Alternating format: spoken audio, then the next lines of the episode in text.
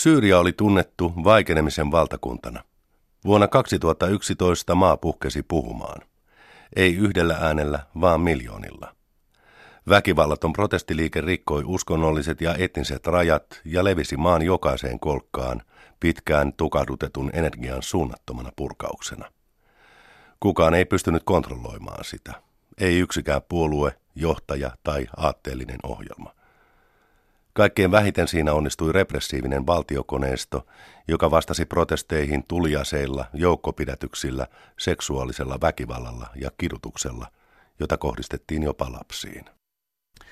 Näin kuvaavat kuusi vuotta sitten alkanutta Syyrian konfliktia Syyrialla syntyiset kirjoittajat Robin Yassin Kassab ja Leila Shami viime vuonna ilmestyneessä kirjassaan Maa liekeissä syyrialaiset vallankumouksessa ja sodassa. Selkkaus alkoi maaliskuussa 2011 väkivallattomana kansanliikkeenä, joka laajeni vallankumouksiksi osana arabimainen kansannousu ja arabikevättä. Mutta niin kuin jokaista vallankumousta seuraa vastavallankumous, niin kävi myös Syyriassa. Vallankumousta tukahduttamaan nousi mahtavia voimia useammalta kuin yhdeltä taholta. Samalla vallankumous muuntui väkivaltaiseksi vastustajiensa tahdon mukaisesti. Muutaman lyhyen hetken ajaksi kansanliike muutti kaiken. Sitten vastavallankumoukset murskasivat liikkeen. Poltetun maan strategiallaan hallitus ajoi maanpakoon miljoonia ihmisiä. Vapautetuille alueille jääneiden piti keskittyä hengessä pysymiseen. Syyriasta tuli sijaissotien ja ulkomaisten väliintulojen näyttämö, jolla sunni- ja shia-muslimit selvittelivät välejään. Iranilaiset ja siojen kansainväliset joukot tukivat hallitusta. Ulkomaalta Syyriaan tuli laumoittain sunnikihkoilijoita liittyen järjestöön, joka alkoi kutsua itseään islamilaiseksi valtioksi, isikseksi. Syksyllä 2015 Syyrian sotaan liittyi ilmavoimiensa massiivisella välintulolla myös Venäjä, joka tavoittelee itselleen paikkaa geopolitiikan auringossa maailman muiden mahtavien valtioiden tasaveroisena kumppanina. Joulun alla 2016 Venäjän tuhoisilla pommituksilla oli ratkaiseva osa siinä, että presidentti Bashar al-Assadin joukot valtasivat hallitusta vastustavien kapinallisten viimeiset asemat Aleppon kaupungissa. Sen jälkeen Venäjä on alkanut puuhata Syyriaan paaks russikaa yhdessä Assadia tukeneen Iranin ja Assadin kaatamista aikaisemmin kaavailleen Turkin kanssa. Aleppon voittajien sanelemaan rauhaan haluttaisiin epäilemättä mukaan myös Yhdysvallat, mutta toistaiseksi on epäselvää, suostuvatko amerikkalaiset tällaiseen saaliinjakoon vai pitävätkö he sietämättömänä sitä, että Lähi-idän geopoliittiselle tunkiolle tulisi kukkoilemaan heidän lisäkseen muitakin. Valkoisen talon isännäksi tuota pikaa asettuvaa Donald Trumpia ja hänen hallintoaan diili Syyriasta saattaa houkuttaa. Toisaalta Washingtonissa on myös vahvoja voimia, jotka vastustavat lähenemistä Venäjän kanssa. Syyrian sota on alkaneen vuosisadan tuhoisin aseellinen konflikti. Arviot kuolonuhrien määrästä vaihtelevat 300 000 puoleen miljoonan. Yli puolet syyrialaisista on joutunut jättämään kotinsa, heistä taas puolet on painut ulkomaille. Robin Jäsen Kassabin ja Leila Shamin kirja on tärkeä siksi, että se antaa äänen syyrialaisille itselleen, esittää heidät muunakin kuin uhreina tai fanaattisina islamisteina. Se kertoo, kuinka moniääninen, moniilmeinen ja johtajaton oli arabikevään innoittama kansannousu Assadin ja Baath-puolueen diktatuuria vastaan. Kirja kuvaa aluksi tilannetta Syyriassa ennen protestiliikkeen alkua ja ennen ulkopuolisten voimien väliintuloa. Sen jälkeen kirjoittajat käyvät läpi pian kuusi vuotta kestäneen konfliktin vaiheet. Kun aloin lukea kirjaa, en tiennyt mitään sen kirjoittajista. Tekstistä voi päätellä, että he ovat jonkin sortin vasemmistolibertääriä tai anarkisteja, epädogmaattisia joka tapauksessa. Kirjasta ja varsinkin kirjoittajien blogiteksteistä ja muista internet-esiintymisistä huokuu katkeruus niitä vasemmistolaisia kohtaan, jotka ovat valinneet Assadin hallituksen ja Putinin Venäjän pienempänä pahana, ellei suorastaan edistykseisenä vaihtoehtona. Joissakin jäsen Kässäbin kirjoituksissa katkeruus näyttää voittaneen objektiivisen arviointikyvyn. Kirjoittaja on muun muassa luokitellut Assadin ja Putinin kannattajiksi myös henkilöitä, jotka eivät sitä ole. Syyrian kansannousu militarisoitui, kun hallitus tukahdutti liikehdinnän äärimmäisen väkivaltaisesti ja pakotti opposition aseelliseen vastarintaan. Sitä ennen oli hallituksen kontrollin ulkopuolelle jääneille alueille perustettu koordinointikomiteoita, jotka pyrkivät järjestämään jonkinlaista paikallishallintoa. Ne mies yrittäjät pitää kansannousun väkivallattomana niin pitkään kuin mahdollista. Kansalaisten vastarinnassa nuorison osuus oli huomattavan suuri. Heikkoutena oli järjestäytyneen työväenliikkeen puuttuminen.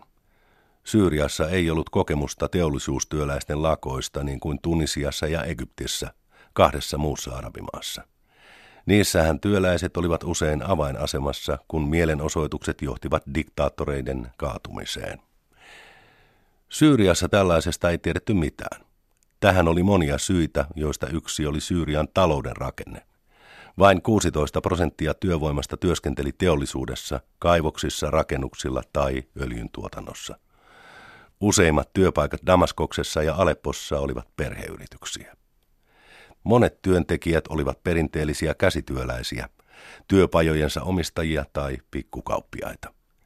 Lisäksi Assadin suvun johtama Baath-puolue oli vuosikymmenien vieriessä tuhonnut työväenliikkeen ja riippumattomat ammattiliitot ja houkutellut vasemmiston stalinistisen osan harmittomaksi liittolaisekseen.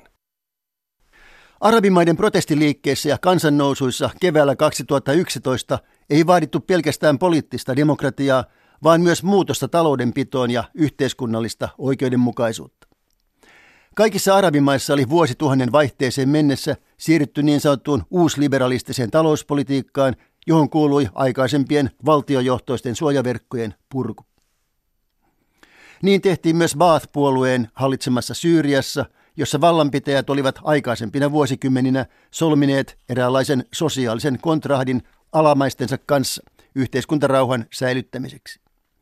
Uusliberalistinen politiikka oli alkanut nykyisen presidentin isän Hafid al-Assadin aikana ja se jatkui voimistuen Bashar-pojan perittyä vallan isänsä kuoleman jälkeen vuonna 2000.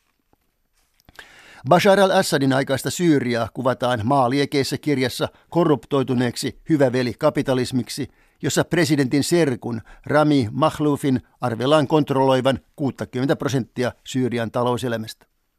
Jotkut kansannousuun osallistuneet ryhmät pyrkivät nostamaan myös yhteiskunnallis-taloudellisia asioita poliittisten vaatimusten rinnalle.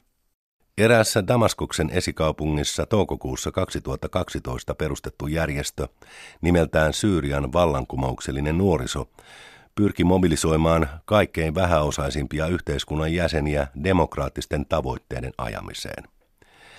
Järjestön jäsenet vaativat maksutonta koulutusta ja terveydenhoitoa – sukupuolten välistä tasa-arvoa sekä Israelin miehittämän Golanin ylängön ja Palestiinan vapauttamista. Mielenosoituksissa he kantoivat myös kurdien lippua. He järjestivät rohkeutta vaatineita protesteja ja suojautuivat sytyttämällä barrikaadeja tuleen. Vallankumouksellisen nuorison kannattajat vastustivat jyrkästi ulkomaista väliintuloa samalla kun he tavoittelivat uskonlahkojen vastakohdat ylittävää yhteisrintamaa. He kieltäytyivät kaikesta ulkopuolisesta tuesta, mikä myös heikäsi heitä. Seuraavan vuoden 2013 loppuun mennessä useimmat vallankumoukselliset nuoret olivat joutuneet pakenemaan ulkomaille tai sitten he viruivat hallituksen vankiloissa. Ainakin kuusi heistä oli kidutettu kuoliaaksi.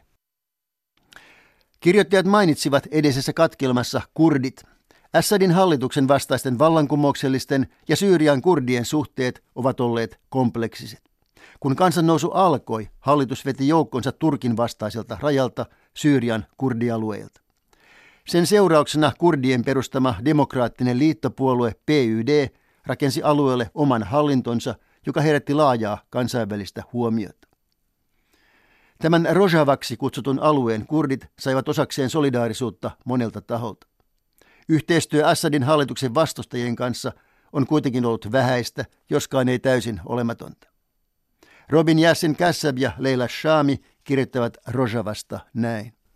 Olisi liioittelua väittää, että kurdien PYD-puolue toimii hallituksen agenttina, eikä vain siitä syystä, että sen joukot ovat toisinaan ottaneet yhteen Assadin hallituksen armeijan kanssa – Pikemmin voi sanoa niin, että kurdijärjestö harjoittaa häikäilemätöntä pragmatismia.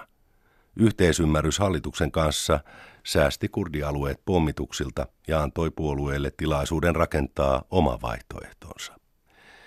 PYDn epäluulo Assadin vastaista arabiopositiota ja Turkin vaikutusta kohtaan on myös oikeutettua niin kauan kuin arabit kieltäytyvät antamasta takeita kurdien tulevalle autonomialle.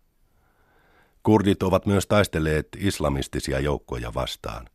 Kaikkein näyttävimmin syksyllä 2014, kun ISIS piiritti Kobanen kaupunkia Turkin vastaisella rajalla. Juuri Kobanen piiritys nosti Rojavan kurdit kansainväliseen tietoisuuteen. Erityisesti PYDn puolustusjoukkojen naisosastojen taistelu herätti laajaa sympatiaa. Kobanen piiritys päättyi vuoden 2015 alussa, kun Yhdysvallat oli liittoutunut PYDn kanssa ja alkanut pommittaa kaupunkia piirittänyttä ISISiä.